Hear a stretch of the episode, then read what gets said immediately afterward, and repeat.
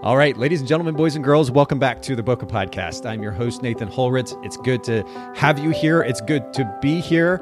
I'm going to introduce a brand new guest for the show in just a minute, but a couple of housekeeping notes as we get started. First of all, if you are listening to the audio version of this after the fact, do know that we stream every one of our Bokeh Podcast episodes live now on Facebook at facebook.com slash Bokeh Podcast. And then on YouTube, youtube.com slash Bokeh Podcast. And of course, you can subscribe and turn on notifications there on YouTube and keep up to date, not only with the episodes that go out, but also the announcements that we push out as well.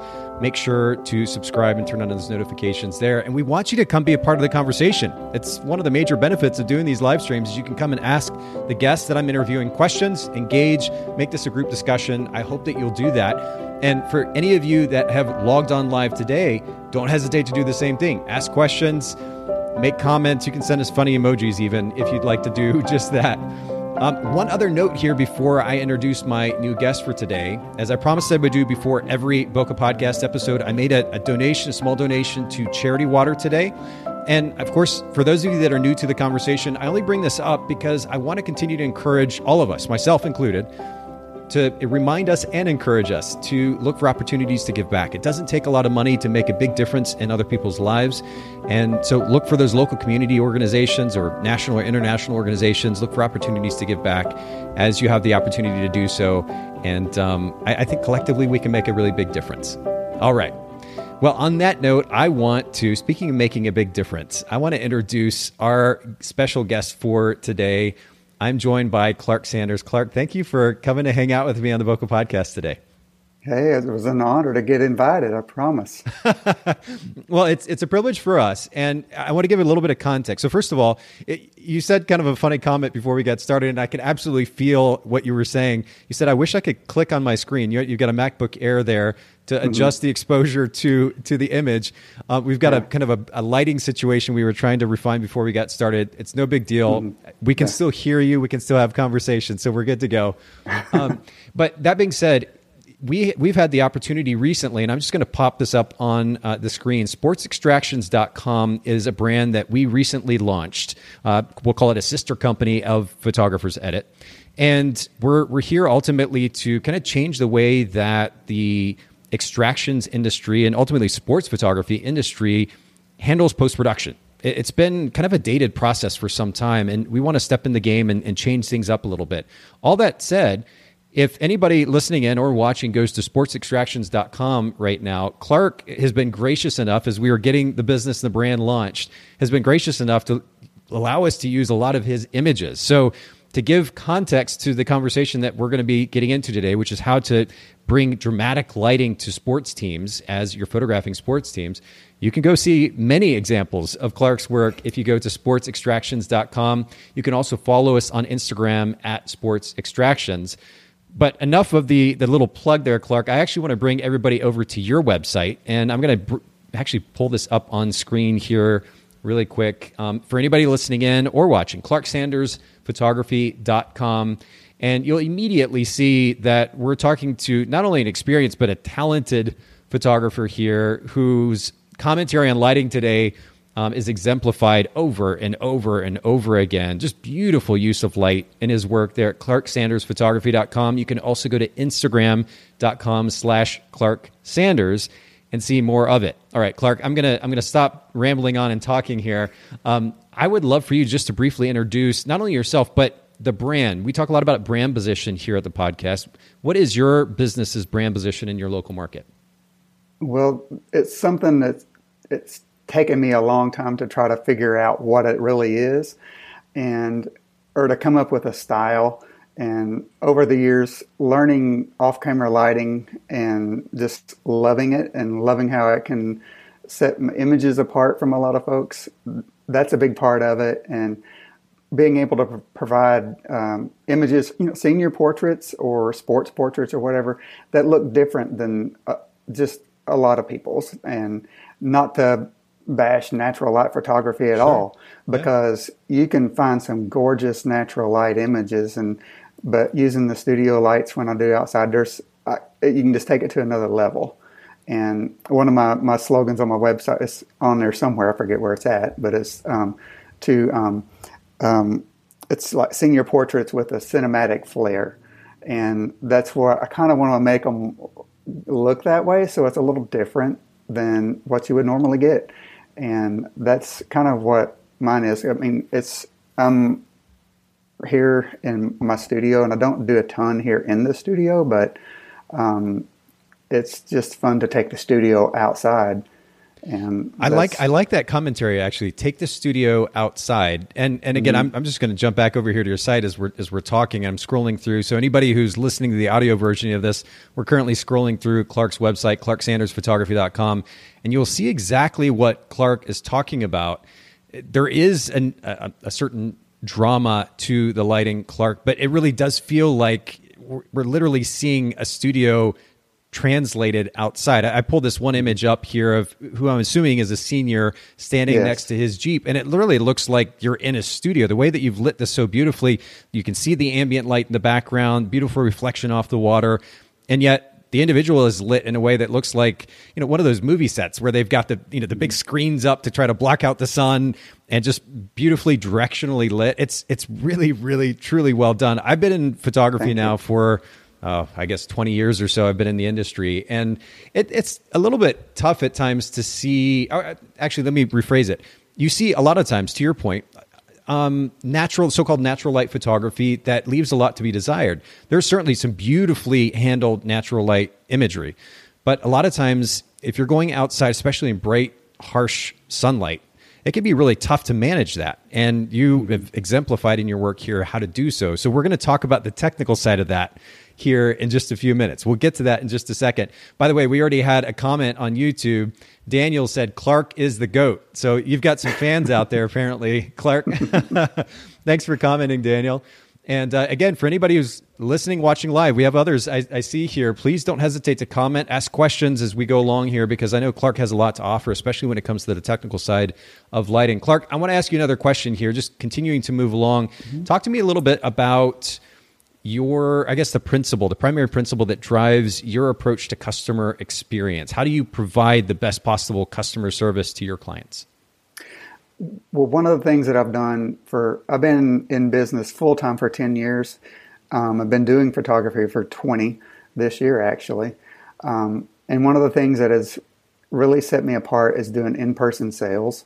And it's just another level of customer service, because, I mean, you can pop your images online, which I used to do a long time ago, and put them in a gallery for people to order. I would sit and wait for orders to come in and sit and wait for money to come in. And making the leap full-time, I couldn't do that. So I switched my business model to, I thought, well, hey, it's going to be a little more better customer service on my part, yeah. being able to do the session and then schedule their ordering appointment and know, hey, that day that ordering appointment is taking place, I'm getting money in, I'm getting some cash flow. Yeah. And it made the world a difference. And then being able to guide the client through, you know, picking out certain images and, you know, sh- being able to, you know, pop them on the screen at the same time and let them compare ones they like to others. And, and it made it a lot, a better opportunity for me to upsell to selling albums and canvases. And basically what I have learned is you sh- sell what you show, and what mm-hmm. I had on display, a lot of people would buy. And so it, that has been helpful. And I've had, it's basically like a three, I t- meet with them prior to the session. I meet with them during the session at the ordering appointment. And then when they come back to pick up their order, and there are times that it's more convenient, I'll make the delivery myself if I'm in the vicinity where they live. So. Sure. But would you say, I mean, a lot of photographers, myself included, by the way, and I've said this on the podcast before, I intentionally, myself and my business partner at the time, chose not to get into I P S. And we were working with a gallery at the time, an online gallery, gallery called Pictage, that would kind of automatically sell the images or prints for us. And they'd send out these emails and run sales and this kind of thing. And it, and it made it easy for us. But I know in hindsight, especially talking to photographers like yourself, that we missed out on a lot of revenue as a result of really kind of, I guess, in a lot of ways, just being too lazy to get into I P S, taking the time mm-hmm. to do this type of work. So to that end, would you say, what would you say, first of all, um, if, if you were to kind of come up with a, a, about a percentage, just guesstimating what the percentage is, how much did your sales increase when you jumped to I P S? I hear, I mean, I've, I've attended conferences like crazy, and you hear people say, oh, they went up one hundred percent. Hmm. And the sales go up depending on how your pricing is structured. Okay. Because when I started out, my pricing was extremely low. And I had attended a workshop. My wife actually went with me. Um, it was in two thousand seven, right before I decided to make the jump full-time.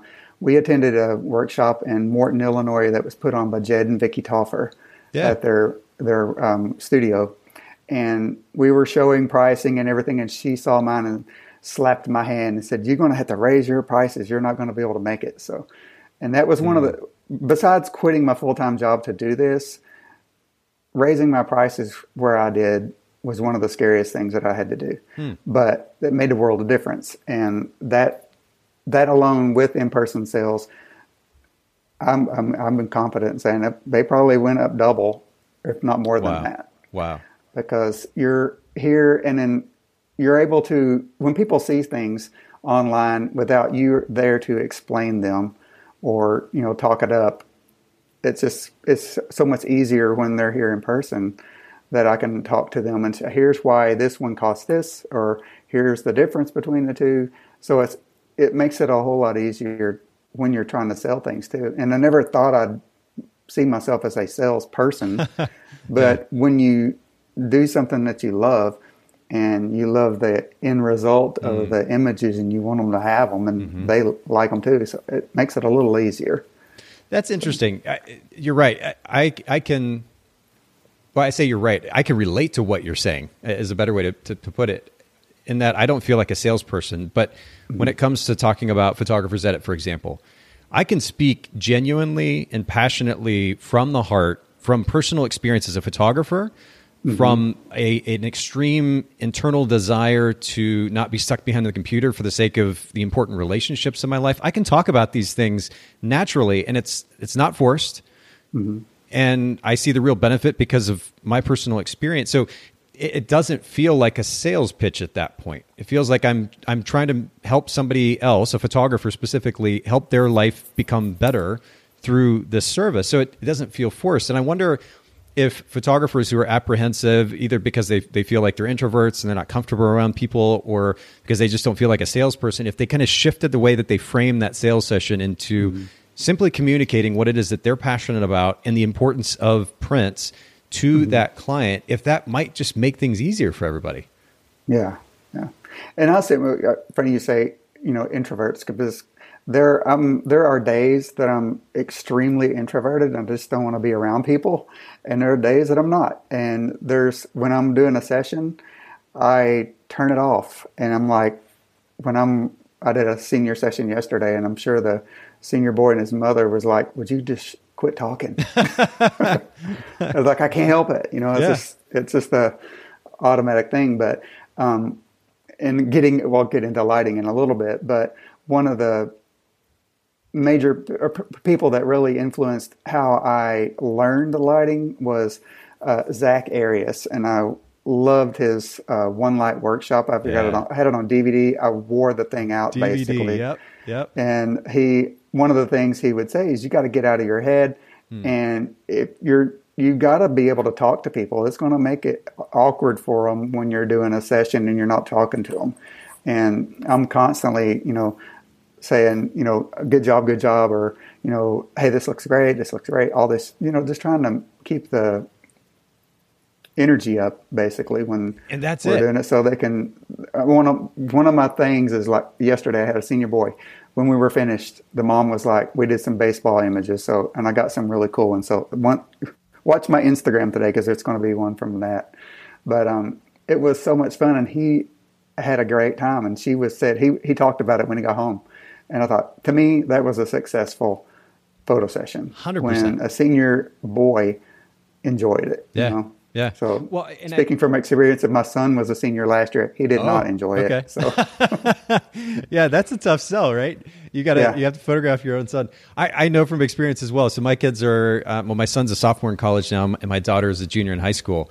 And um, anytime it, it comes time for pictures, at least most of the time anyway, if we're going to set anything up and take it, it's a little bit of a challenge. Um, mm-hmm. But I, you make well, a couple of interesting points that I want to get back to very quickly. So first of all, the significance of energy. And we've talked a lot about this here on the podcast, but it really, it, even if we're just having a conversation with someone, but especially a teenager, mm-hmm. if we don't bring energy to that conversation, they're checked mm-hmm. out right away. Oh yeah. And that's yeah. just reality. But I think people in general that way, and in many cases, mm-hmm. and if, so again, back to that notion of being genuine, if we are genuinely excited about this, and it's on us to put mm-hmm. ourselves in the right frame of mind for that purpose. But if we're mm-hmm. genuinely excited about what it is that we're, what we do generally, and then what we're about to do in the case of an individual session, the person on the other side of that is going to feel that, sense that, and it's going to change the experience. So that's a great reminder. Mm-hmm. Uh, mm-hmm. At the end of the day, I think this this is a much more loaded topic. Maybe we can come back to in a different episode at, at some point if you're if you're game to do it. Mm-hmm. Oh yeah, definitely. Okay, yeah, we might have to we might have to come back here because this is really interesting. I, I just the little bit that I know you, Clark. Um, it, I mean, I see this beautiful, beautiful work, but I, I know that as you say, you're a little bit more introverted, at least at times. The fact mm-hmm. that you just choose to kind of change the behavioral patterns and step out of that introversion and engage mm-hmm. in I P S to the extent that it, you know, doubles or more your sales. Mm-hmm. And ultimately, you're able to, to continue to work with these clients and produce beautiful work. Uh, there's just a lot there to unpack. And I think it would be really great to get into that in more detail at a future date. But for today, okay. I, I, I do want to get on um, here because we have a lot to cover with regards to the technical side of this. Before we do that, talk to me a little bit about time management. And you, you've already alluded to your family. You're running a business full-time. You have family, other friends, those that are close to you. Of course, it takes time just to run a business in general. So I'm, I'm curious how you have effectively managed time. And I know it's an ongoing challenge for all of us, but mm-hmm. is there an idea that has driven your ability to better manage time so you don't get kind of burnt out and overwhelmed in the process? Well, a lot of it, I mean, I've heard people th- talk about scheduling your own time, put put it in your calendar. And I do that a lot of times. Um, this month and next month are my absolute busiest times of the year. And so I'm, my wife will joke a lot of times and say, yep, this is a month I'm a photography widow. And so she's home by herself, you know, because I don't usually work weekends. The only time I do a weekend shoot is I'll do a senior rep program each year, and a lot of the uh, sessions that I'll do on a weekend, maybe a, on a sat- I actually have two this Saturday, but they're both they're they would be for my senior reps or for past clients that have been really good clients, and so I'll make exceptions for that. But most of the time, if someone wants a session on the weekend, if it's in the summer or what, schedules are typically more flexible then because school's not in session. But I just say, well, I don't schedule things on the weekends because I like to use that time for my family, or I say that time's already taken. Sometimes they don't have to know what it's taken for. Sure, yeah. So it's it's just a matter of you've got to set your own time there, because I mean I don't compare what I do to say going to the doctor, you know, um, but you can't just call up your doctor and say I really want to come in to see you, but I'd really it'd be better if I could come in on Sunday. You know, that's not going to work. Sure. You know, it, so you, you've got control of your own time and your yeah. own schedule. So you just got to, you know, I've, I've learned that when I tell people, I say, I'm sorry, I don't, I can't on Saturdays. That's my time with family. They immediately say, oh, that's, that's totally fine. I get it. You know, so they try to make time during the week that they can. So, and like this, like I said, this month's my busy month. Hmm. My son's birthday is on the twenty-sixth, which is a Tuesday. That day's blocked off for him. So we're, you know, taking off and spending as much time as we can with him that day. And we do the same for our daughter, you know, depending on when it falls. She's out of college and working. So, you know, a lot of times we'll spend a weekend with her. So, yeah. Well, I, I, I love the simple notion. And it's interesting how our conversations here on the podcast come, a lot of times just come back to these very basic, simple principles. And it's good to be reminded of them. In this case, be intentional about time management. I, I think there is a tendency just in general, not just with time management in general in our lives, at least in American culture in twenty twenty-one, you see this, even if you just scroll through Facebook for a little while, this kind of tendency that, that people have to, to react to life, react to the world, mm-hmm. as though they have absolutely no choice in the matter. as to how they react to the world. Mm-hmm. And the reality is that we do have this really cool thing called choice. We can choose how to spend our time. We can choose how to block off our calendar, and we can ultimately be more intentional in the way that we're managing our time. And this notion that we, it's so easy to, to give to other people. I'm sure you've heard it endless times, Clark. I know I have. You get this from other people. They're like, I'm, I'm busy. I'm too busy. I'm too busy. Mm-hmm. And the reality is, in most of those cases, they're just too busy for us in that moment. And if they wanted to, they could schedule that time. And that's really the case for anything. If we are mm-hmm. intentional with our time, we can choose ultimately how to spend it. And this is just a good reminder in that regard, especially when it comes to making sure that we don't lose sight of what really matters, those important relationships right. in our lives. So I, I appreciate mm-hmm. that reminder. I want to kind of segue from that, though, because one of the most important elements of time management as business owners, um, it certainly can be delegation, right? We delegate mm-hmm. maybe administrative tasks, delegate album design, del- delegate editing, delegate accounting. I mean, there's, the list goes on. Is this something that you've experimented with in your business? Have you found any success in that regard? One of the main things that I did w- when I knew I was going to be doing this full time was there are certain things that you invest your money in that you hate to let go of the money, but at the end, it's worth it. And that has been an accounting firm. Mm. And I, I'll do my own invoicing and sure. stuff like that, which is easy. I use QuickBooks online, and it's easy to do. I do my own sales tax. I pay my own sales tax every month. Yeah. But as far as my payroll tax for myself, all the other stuff, mm-hmm. they it's, I use the online version for a reason, because my accountant can go in and pull what they need and get what they need. They take care of all the other stuff. And I thought, I'd rather pay somebody that knows what they're doing to keep me out of trouble, because I don't want to mess any of that up. It's so true. So but I'm, I'm that's that one of the main up, things. Well, and that online version of QuickBooks, I, I compared to what it used to be, you talked about C Ds earlier. So I remember mm-hmm. back in the days, this is like two thousand, I don't know, three, four maybe, QuickBooks, like you had, you had discs that you had to install mm-hmm. the software on your computer. And then if you wanted to share the QuickBooks file with your accountant, you had to burn that to a C D and give yeah. that to your accountant.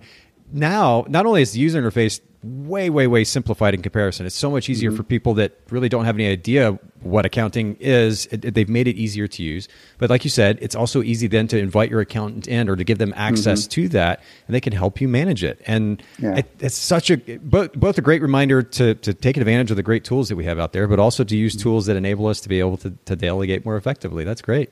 Yeah. I'll date myself here, but I remember when I very first started, I thought, I got to keep track of this stuff. I used a program called Peachtree Accounting. I don't even know if it's still around or yep, not. I remember but it. it. But it was it was one of, one of those competitors things. At the time. Yeah. Yeah. So I was like, so many old school things. It's like, okay. Because I, I mean, I started out, when I my business first started back in the early two thousands, I shot film all the time. And now I have I haven't picked up a film camera, and I can't tell you when. But same on both accounts, yeah. For me, yeah, I, I remember, I remember. Yeah, times change, but I, I think to your point again. Uh, before I go to the next question, I think it's a good reminder for all of us listening in that there are easy to use tools accessible now that cost us little to nothing, that enable us to more efficiently run our business, to stay on top of things like paying sales tax or invoicing in a way that's really, really neat, and that we have all our information records collected there that we could easily share with our accountant. It makes managing taxes so much easier, and we all need to take advantage of that. It might seem obvious to some, but to others it's not, and I want to encourage all of our listeners to take advantage of those those tools out there. One last question, Clark, before we talk about your approach to lighting, because I mean, even as I've continued to look at your work here as, as we're talking, I, I'm quite enamored, honestly. Like it, you're, it is It is so beautifully done, and so Thank we're gonna you. we're gonna learn more about how you do that in a second. But last quick question for you. Favorite book, self-help book or business book that you would recommend to our listeners? Well, I was trying to, I'm, I'm be totally honest and transparent here. I'm not the biggest reader. I mean, Fair enough. I'm, I'm a, I'm a visual person. Okay. And, okay. But I do, there are sometimes I'll get magazines and read them, and I'm a member of P P A and I get their magazine each month. And sure. there's times I'll thumb through there and read articles and things. But the one book that really stands out to me, and, and, like I said earlier, when I had to make the transition when I was doing in-person sales, raising my prices and everything, and having a studio and wanting it to be different than everybody, the book that's really helped me with that was the one by Sarah Petty called Worth Every Penny. And it's um, about, it's more of a, about a businesses with a boutique business model. And I don't know that I would say I'm totally majorly boutique, because I've seen some that really are.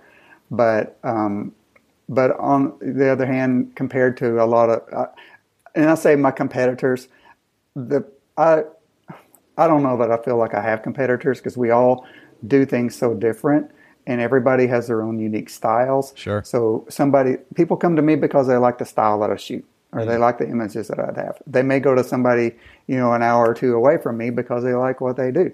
And we all do different things. But one of the things I like about this book was it helped me do little things that made a difference to people. I mean, like I even, I mean, I've got basic bags, but I order stickers with my logo on them, slap them on the bag. And when I get albums, and I slap a sticker on the album box, and they're, it just, it's little things. Like, I know when my wife and daughter go shopping, I mean, they've gone to, we took our daughter to a Kendra Scott store for her birthday, and I was just watching them when they were packaging it all up. I thought, that is just something extra, you know? Yeah. Yep. It's like you got a present when you, you walk out the store. Exactly. It's just really neat. Yeah. So those little things like that I try to do with with certain things. Like when I do my sports orders and things, it's a totally different ball of wax. Um, so, I mean, I treat the same with the lighting and stuff. I just do it much quicker because there's a lot more people. Well, as you so. were talking, I, I brought up that book uh, by Sarah Petty and Aaron Verbeck, Worth Every Penny, Build a Business That Thrills Your Customers and Still Charge mm-hmm. What You're Worth. And we'll make sure to link to this in the show notes at bokeh podcast dot com. And I, you know, I, I don't say this enough, uh, Clark, but I actually have, we have a, a resource um, for your information, but also for our listeners as well. Bokeh Bookshelf. So anybody listening in or watching, if you go to Bokeh, B O K E H, bookshelf dot com, it's a collection of the most popular books mentioned here in over five hundred episodes on the podcast. For those of you that might be looking for something to read, go check it out, because we've had some really great recommendations. I'll just throw that out there. But we'll also link to Aaron uh, and Sarah's book in the show notes at bokeh podcast dot com. Yeah. And it's really thin, so...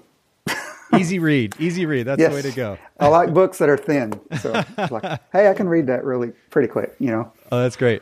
Well, Clark, I want I want to, as we kind of transition to this this conversation about your lighting, I'm going to actually jump back over here to actually, first of all, your Instagram account. I'm just going to scroll a little bit in case anybody is watching. And I know we have actually quite a few people watching live. Um, those of you that are that are not watching live, you're listening to the audio after the fact, make sure you go to Clark Sanders on Instagram, and then also to Clark Sanders Photography on uh, on the web, of course, on the internet, Clark's website. Uh, but Clark, I'm going to actually jump back here as we're talking about this before we get into the the technical details of your lighting, and reiterate something that you said earlier. I mean, I'd love... It's easy to talk about being intentional, right? And it's kind of a, a cliche thing almost these days to, to, to say, go be intentional about this or that.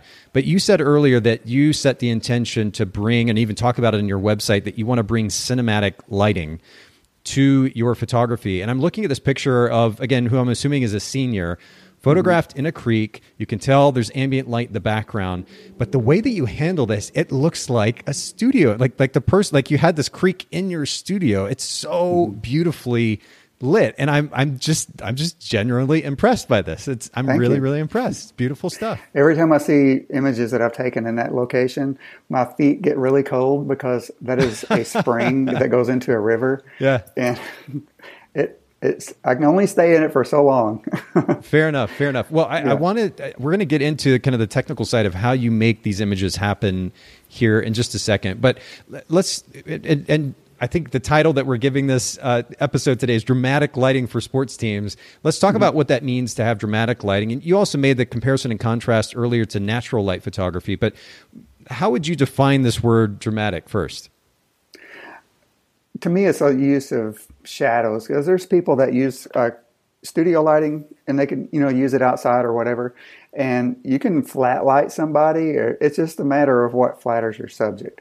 And I have always been drawn to just really dramatic, moody looking portraits, even ones in the studio.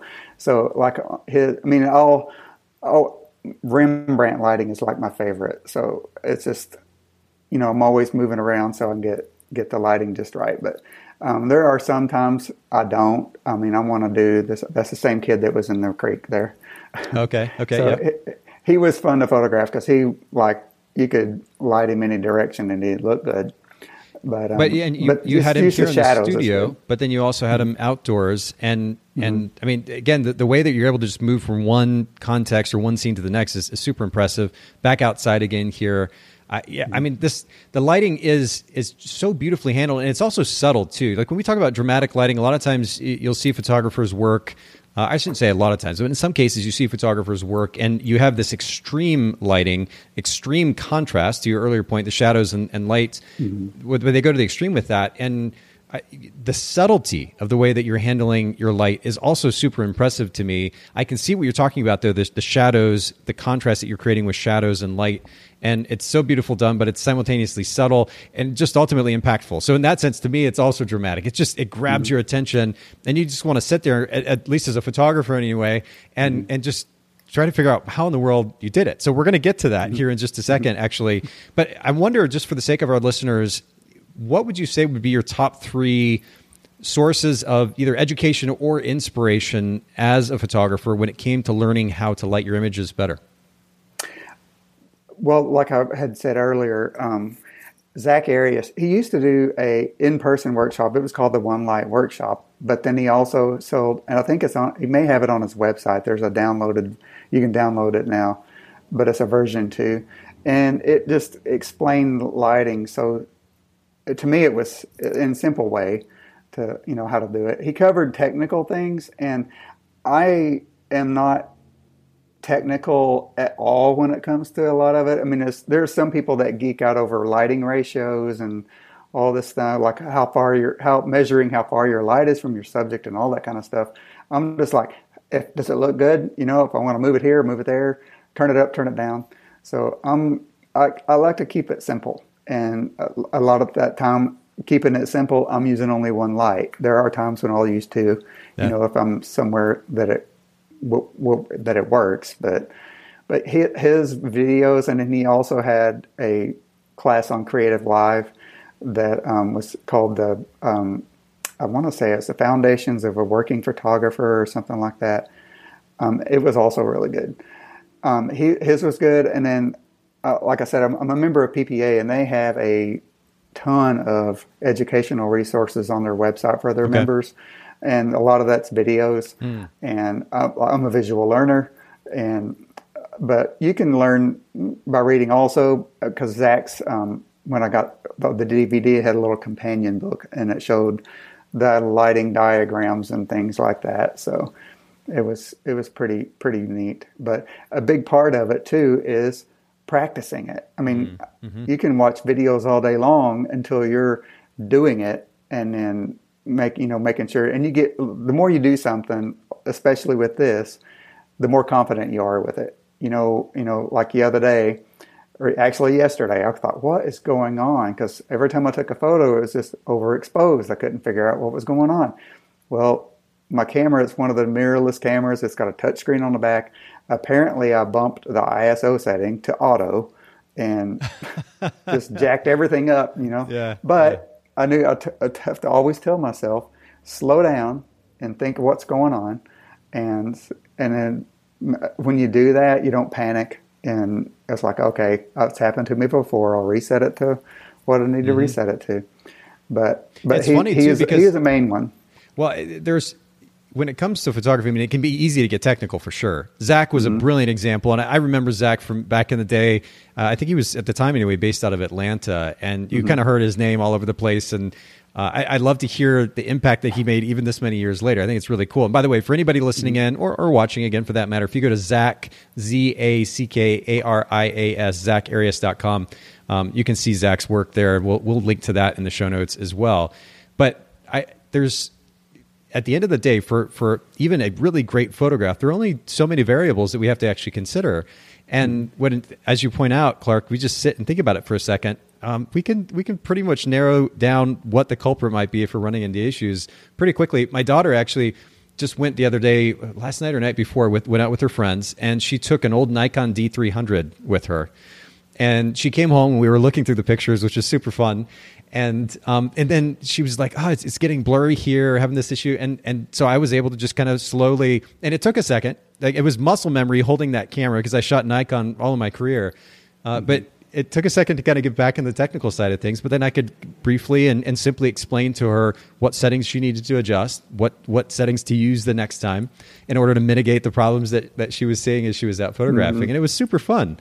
Um, a little yeah. bit of problem solving there, but it, there are only so many variables that we have to consider at the end of the day. And I, I like that you mm-hmm. highlight Zach's work largely because it, it, it's a b- brilliant example of how you really can create beautiful imagery in a very, very simple manner. We don't have to get overtly technical. We don't have to get mm-hmm. super complicated and have sixty-eight different pieces of gear in order to create a beautiful, beautiful image. And I think that's a really great reminder. One quick question just to kind of tag on to that. You mentioned videos earlier, and you actually told me before we started that you like to, to watch YouTube videos about photography. Mm-hmm. Is there a particular YouTuber that you follow right now that you would recommend to our listeners? Oh, gosh. There's so many that I subscribe to, and I'm trying to think some off the top of my head. Um, there's, I mean, a lot of people get hung up on gear and like what brand of lights they use and this and that. Um, but there are several different ones that I've been watching on. I've, I've recently got some Elenchrom uh, modifiers that I absolutely love. Okay. And on their um, channel, there's mm. um, some fashion photographers from New York. And one of them's, um, oh, what's her name? Emily Teague, I think is her name. Okay. And she has done some one-light portraits with those. And um, I'm a big, I'm a big Sue Bryce fan and Felix Coons. And so there, there's some. I've, I've got a, a, his course. He's got a, a lighting uh, course through her Portrait Masters site, and that's really good too. But um, good grief! Well, you know, I what could we'll make do. a mile-long list of, of people because I'll just because YouTube is like a lot of social media things. The more you watch certain videos, then you see that's true. Other suggestions, you it's, know. So it's very true. Well, I think we've given our listeners and viewers a couple of options to to look at, and um, mm-hmm. we'll link to those in the show notes at bokeh podcast dot com. I want to jump to the the primary content at hand, though, Clark, and that is mm-hmm. your approach, your technique. And I, I, you mentioned to me that you've got kind of three main concepts, two or three main concepts mm-hmm. that are driving what it is that you're doing with your lighting. Mm-hmm. Uh, and so I would love for you to kind of dig into each of those with us. And I'm, you're going to see me maybe with a pen as I take notes here okay. with our listeners. But go ahead and, and share what those three main ideas are, and then we'll kind of dig into each of them in detail. Okay. And well, as I get started, because I love... I love lighting and studio lighting and looking even for natural light. And the reason I chose the room that I'm sitting in because I have a window here and I thought, oh, the, wind- the light's going to be nice and soft, but it is like cloudy out today and it's getting bright out and it gets dark out. It gets bright and dark. So I was like, I've I got this major, MacBook... really bright spot on my forehead right now. I was telling you before we got started, so. I think the camera is trying to compensate for the fact that you're wearing a black shirt, and so then it's blowing out your skin tones, which yeah. is a bit of an ironic thing considering your talent with light. Um, but yeah, it's and okay. I chose that background because it's a it's one of my darker ones, and I thought, okay, maybe maybe it'll help. So yeah, no worries now, at all. Let's jump yeah. in. Okay, yeah. What I what I do a lot of times, I mean, even like for natural light photographers, when you're outside, you expose your camera for the ambient light, but you also want to make sure your subject is in a, you know, some good light. And most of the time I try to find a place when I'm doing, you know, more natural light portraits where it's like an open shade, not, you're not totally in deep into the trees or something, but there's no lighting direction. But with a studio light, you can bring your own light and make your own lighting direction. So my main thing I do first is I set my camera, it's all a manual, is I set the ambient exposure for how I want it to look. Hmm. If I want it to be really dark and moody, I underexpose the image quite a bit. If mm-hmm. I don't, I I don't. I just mm-hmm. keep it where it's... And I take a test shot and see where my how my subject looks in the image. And there are times when I, I was doing a session the day before yesterday, and the location we were in, the ambient light was gorgeous. So I just I got some pictures with just the ambient light. But then I thought, okay, I'm going to do my thing and uh, underexpose it a little bit. And then I set my light up, usually off to one side or the other.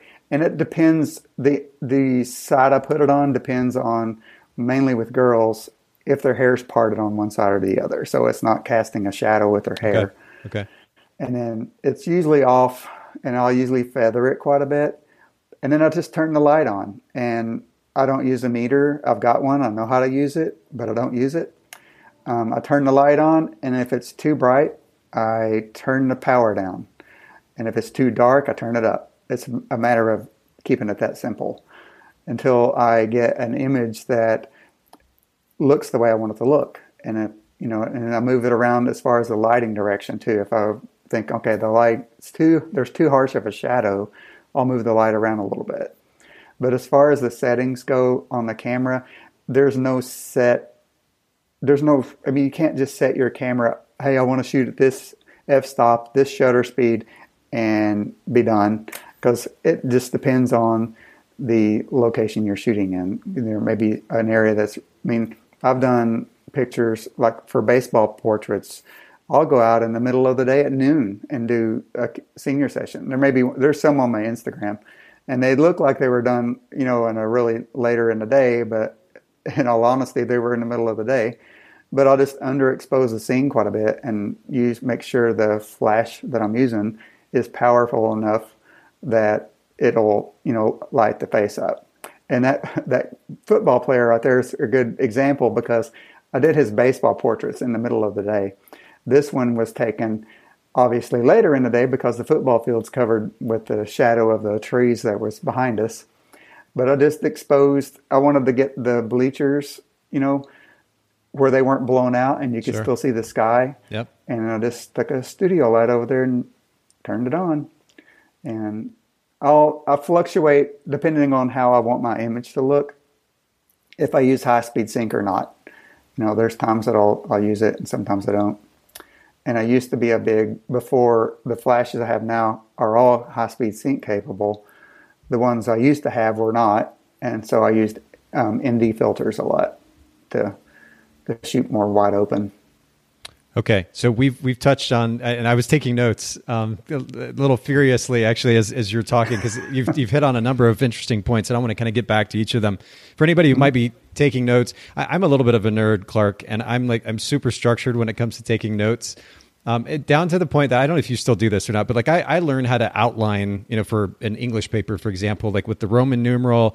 And then the capital A, and then the number mm-hmm. one, and then the lowercase a, and breaking it down like that. I still do that to this day. Anyway, oh, wow. that aside, uh, I, I wrote down kind of four main talking points here based on what you were just talking about. First of all, was the use of ambient light. Secondly, mm-hmm. placement of your your actual light, your your uh, studio light. Number three was camera settings, and um, and then number four was favorite gear. You didn't specifically say that, but I actually want to come back to this because, of course, naturally photographers want to know what lights you're using in this case. So mm-hmm. we'll come back to that. I think probably we could tie camera settings and use of ambient light uh, together, but we'll, we'll treat them separately. So first of all, when you're talking about use of ambient light, for maybe an experienced photographer who has extensive training, maybe similar to yours, Clark, they may understand the principle that you were talking about just now, but when we were looking, and let me actually jump back to your Instagram, we'll pull this picture back up because it's it's a great example of this very thing. When you're talking about exposing for the background, the ambient light first, I, I love the simple notion of this. And again, it's a beautiful example of how photography doesn't have to be overtly technical, and at least not overwhelmingly so. If we're working with a, a, a off-camera light, a studio light or otherwise, but we also want to beautifully expose the background. The first thing to do, as you're pointing out, is to expose for that background, expose for the ambient light. And you've got a challenging situation in this case in that you've got what is going to be pretty harsh, looks like sunset light on those bleachers, which could easily get blown out. And then mm-hmm. if that happens, naturally the sky, you're, you're going to lose the, the saturation and the blues in that sky. That's going to get blown out. But instead, you exposed for that first. Now, you said you don't use a light meter. So are you just doing this in camera and just manually adjusting your settings? I am. You, uh, like my, well, mirrorless cameras, you'll see you can get a live view. Live view, yeah. What it's going to look. So yeah. that's what I try to do first. Okay. And before I had the mirrorless camera, I would just look at the meter in the camera and then make sure it was under either... I would hardly ever use the meter in camera when I was, you know, try to shoot natural light on my subject. But I would try to make sure it was like center or underexposed by a couple of little, not stops or dot, the little dots, whatever, you know, just to make sure it was just enough, and I'd take a test shot and see what it looked like. Yeah. And if I didn't like the way it looked, then I would change it. So, well, and for anybody listening I, in, just for your point of reference, if you want to see this picture that we're talking about, if you go to Clark Sanders, C L A R K S A N D E R S, Clark Sanders on Instagram, and go to the September twenty-sixth, or excuse me, twenty-second post, uh, and it is um, an individual who is ho- holding both a football helmet and then a bat, multi-sport athlete, multi-talented, but it's really a great example of what, what it is that we're talking about. I want to jump to one other example, Clark, that we did Uh, that we were discussing earlier, actually, and that is back on your website. So pulling this back up, how did you expose for the ambient light here? You mentioned earlier that sometimes you will stop it down just a little bit, darken the background mm-hmm. a little bit. Did you do that here? What was the process? Yep, I did the same kind of thing. It's like I got, usually I know in my head, like, okay, most cameras have a, a sync speed they'll go to. It's usually it's one sixtieth, two hundred, or two hundred fiftieth or whatever. So your flash won't sync right if you're going above that. Um, but in this area here, I, I always like to have the background out of focus quite a bit. So I usually, I very rarely shoot wide open, like at two point eight or whatever my lens may do, but somewhere close to it, so I can get that set. Um, and then I, I just take a, I take a lot of random test shots, and I tell people, and I usually get some funny ones too, because when they know I'm taking a test shot, they're going to be crazy acting and make funny faces. So I'm getting some pretty decent, you know, stuff for them there. Absolutely. But yeah, I, like that one in particular, I can't remember. I'd have to pull up my file on my computer to see what it was. But, you know, the shutter speed was probably two hundred, if not a little bit more than that.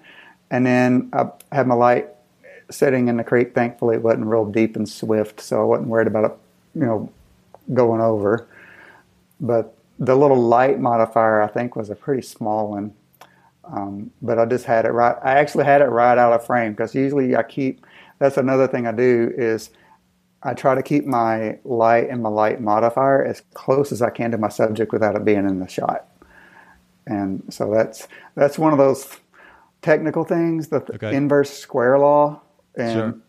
that's one of those things where I'm like, I didn't, I was not a good math student when I was in high school. so neither. When people explain that to me, I'm like, okay, yeah. I fog over. And it's like, I understand the principle of it, sure, but it's a matter of the fall off of the light, you know? Sure. So, but so that's a big part of it. Basically to get maximizing the, the potential power of, of the light without having mm-hmm. to probably go to full power in order to light somebody, especially in, in an outdoor scene like that. Sometimes you're competing with pretty bright background light.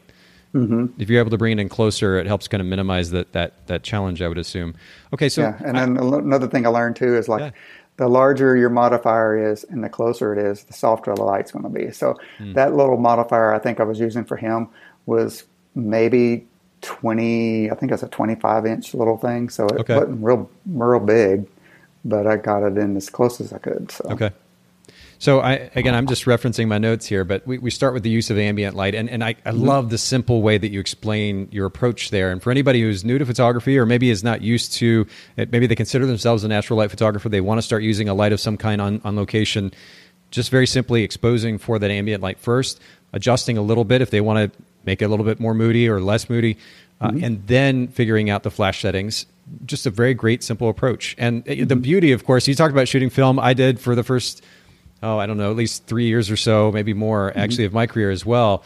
And when you switch to digital, the fact that you could just freely experiment is so, it's such a wonderful thing. So we've got an mm-hmm. advantage in that sense. But then secondly, the placement of the light, and you were just alluding to this. So close, um, mm-hmm. right off camera, and then are, are you usually shooting for about a forty-five degree angle to the subject, or does that depend as well? Mm-hmm.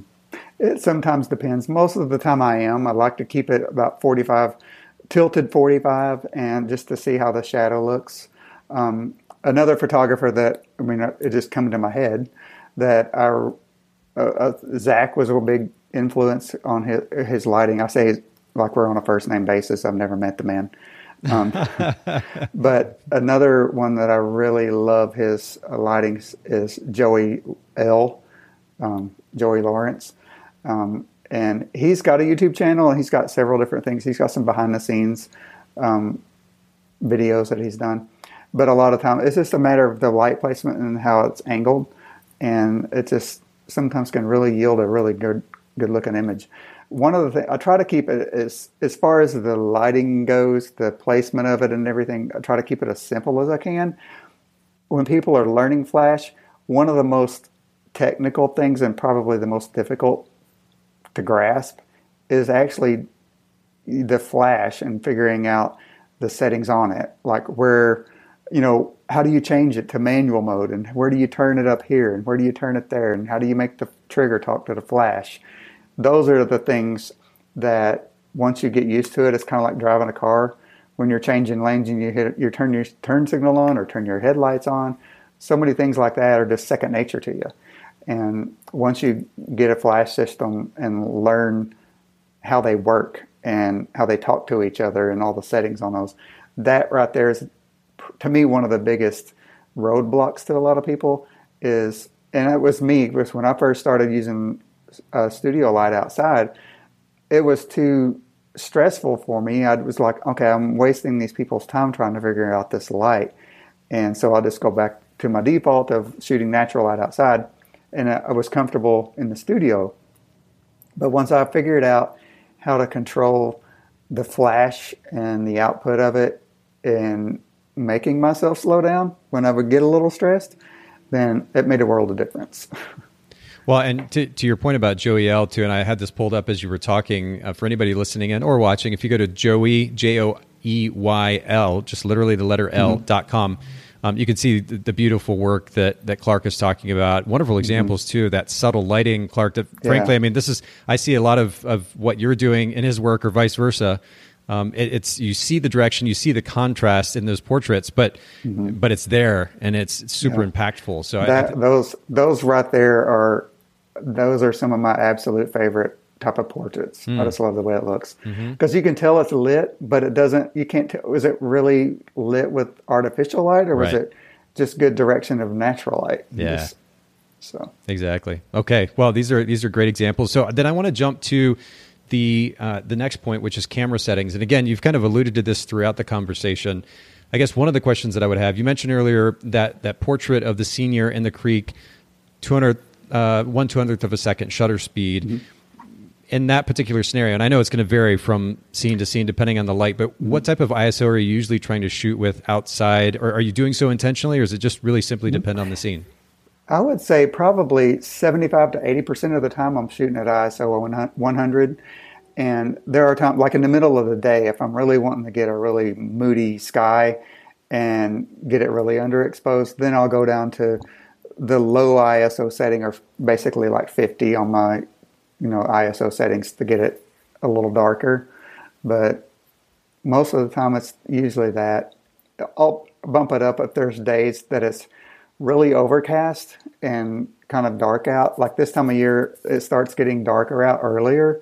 So I'll sometimes have to bump my I S O up to two hundred. Or um, the day before yesterday, I was in an area that was actually very pretty. It was one of our state parks, but it was in a little, like a cavernous area, but it, we, I bumped it up to four hundred then, and then you just have to compensate with the light. So and is that tendency to go to the lower I S O, is that kind of from your film days? Because I, I, you know, the, your traditional portrait photographer trying to get the, the richest possible color is going to go for that lower I S O. Is mm-hmm. that part of where that comes from? Possibly. Okay. Because when I was shooting film, the only time I used the studio light was indoors. And I, if I did anything outside, it was all natural light with film.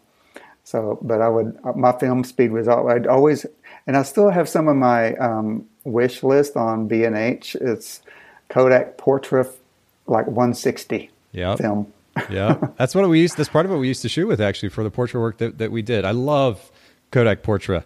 I know that they're, mm-hmm. it's like Nikon versus Canon, like they're different camps, Fuji yep. and, and, um, uh, and, and then ultimately Kodak, of course, and mm-hmm. maybe one or two others, but that, for me, when it came to color, I love the way that colors were rendered through that Kodak, mm-hmm. to the Kodak photo. We would shoot with one sixty, four hundred, up to eight hundred on the color side. Um, but I, yeah, that was just a favorite of mine. Anyway, I, I could ramble on for that for, for a while. But speaking of equipment lists and your favorite equipment, let me kind of jump to that real quick too. Let's talk a little bit about the light that you use. And do you mm-hmm. use, is there kind of a go-to light that you're using as your artificial light, your off-camera light, or do you have two or three that you're going to? Well, I use the um, Godox lights. Or one of them is a Godox, there, and then Flashpoint from Adorama. They're base. They're the same thing. They're just rebranded. Um, yesterday, it it just depends where I'm at. I've got the Godox. They're eighty-two hundred. It's a two hundred watt second light, and some of the areas where I was shooting, it was more than enough power. Um, but this the senior that I shot yesterday, he was a catcher for their baseball team. We were going to be out on the baseball field, and I was like, okay, it was getting cloudy, so I probably didn't need a whole lot of power, but I had my eighty-six hundred light, which is a lot more powerful, so I thought, I'm going to use that, um, just so I'd have enough to underexpose the the situation, because the, the field, their baseball field in October is in, not in the condition that it will be when they start playing ball. So it didn't look the greatest, so I wanted to underexpose it as much as I could, so you couldn't tell how, I guess, weedy the ground was. Okay. There was a lot of a lot of weeds popping up, so yeah. I had to I had to do a little lawn mowing in Photoshop. Okay. Some, so, but yeah, it just depends on where I'm photographing. If you know, if I know I'm gonna, if it's gonna be a really overcast day, I don't need a lot of power. Those eighty-two hundred lights are pretty powerful. So, yeah, and I actually brought that up while you were talking, the eighty-two hundred Godox, G O D O X, for anybody who's curious, A D, the letters A D, and then the number two hundred, pocket flash. And are you, are you shooting these with internal batteries, or is it an external battery pack that you're bringing with you? How are you no, doing that? They all, they're all built-in batteries. Okay. That's one of the things I liked about them, because before I used, started using these, I used Alien Bee lights, and I had their external battery pack that I would take with me on location. Um, but these are so nice because you can, I mean, I've got two of those. So usually if one of them's not fully charged, one, the other one is. So I'm packing one of those with me.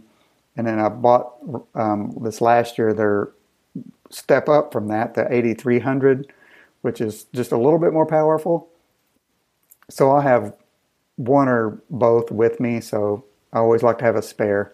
So I always have a spare camera with me just in case something were to happen. Well, and speaking of, I mean, I've got this pulled up on Amazon right now, the Godox eighty-two hundred. And of course, this has been one of the, the, the I guess, the attractions to this brand is the price point. I mean, two hundred ninety-nine, mm-hmm. we'll call it three hundred bucks for mm-hmm. a flash that you can, that has built-in battery. I mean, that, in fact, the, the list of features, I'll go back over to their site. It's pretty incredible. I mean, like you said, mm-hmm. plenty of power there.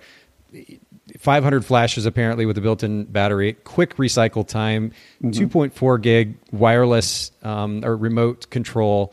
And I mean, the list goes on. It's, it's really incredible. And you could do this for three hundred bucks. And I just think back mm-hmm. to like when we were buying the, of course we were shooting Nikon, but the Nikon speed lights were, mm-hmm. I mean, now if you try to go buy one of those, I think it's five, six hundred bucks or something like that for one of oh, the branded yeah. ones. And, and you may not even be getting all the features that you're getting for like half the price, mm-hmm. which is pretty amazing.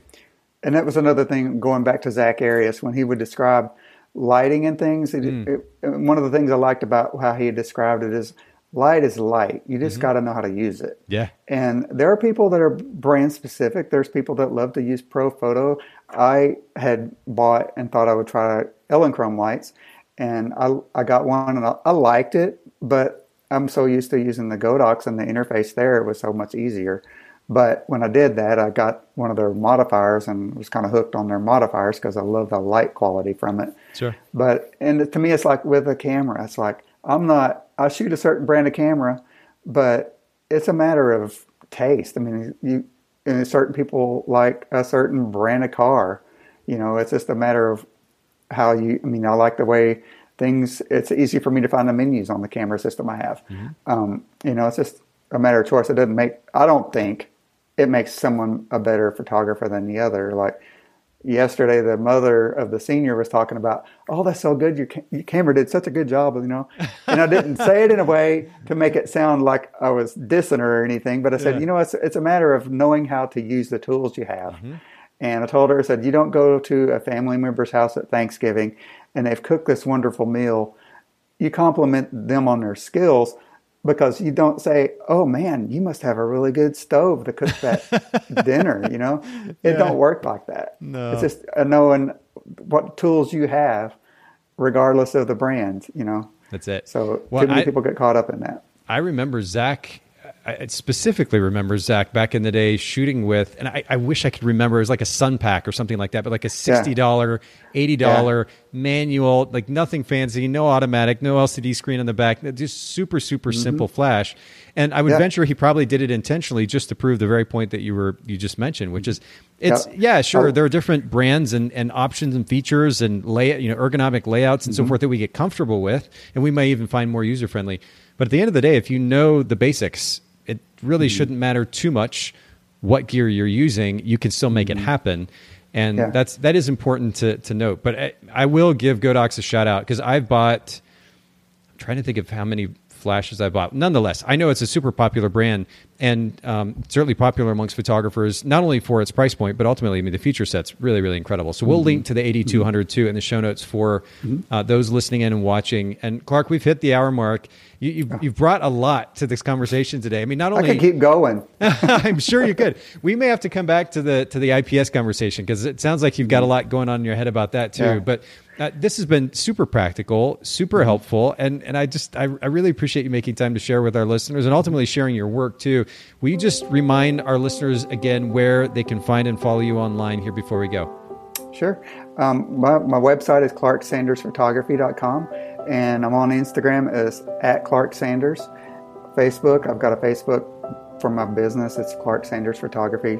I'm pretty much Clark Sanders everywhere. So perfect. Well, we're going to link to all this in the show notes, bokeh podcast dot com. We thank you, everybody, for listening in, for watching, and um, we'll see everyone at the next podcast. Thanks again, Clark. Really appreciate oh, it. Oh, thank you. Again, right. It was an honor to get invited. I appreciate it. Truly our privilege. Everybody, thanks for listening. We'll make sure to listen or link to, to Clark's sites in the show notes, and we'll talk to you soon. Bye-bye.